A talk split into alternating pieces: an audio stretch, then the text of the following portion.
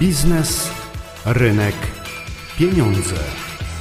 Dziś w programie powiemy o rosnącej roli edukacji i samoedukacji w biznesie. Profesor Andrzej Buszko z Wydziału Nauk Ekonomicznych Uniwersytetu Warmińsko-Mazurskiego w Olsztynie. Mamy wielkie dyskusje na temat edukacji. Czy uczyć tak bardzo uniwersalnie, czy uczymy bardzo wąskich specjalności. Ja na przykład jestem zwolennikiem, żeby dać człowiekowi bardzo dobre, podstawowe, szerokie wykształcenie i tą specjalistyczną wiedzę, którą on ma, on będzie zdobywał w ciągłym procesie kształcenia. A pytanie, co to jest wiedza?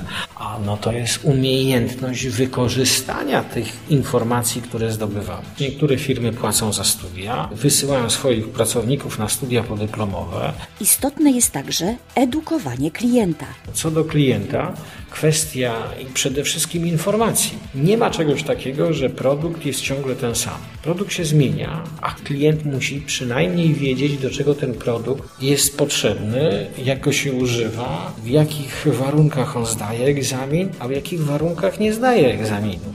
I stąd nawet forma prostej reklamy ma element edukacji. Projekt realizowany jest z Narodowym Bankiem Polskim w ramach programu edukacji ekonomicznej.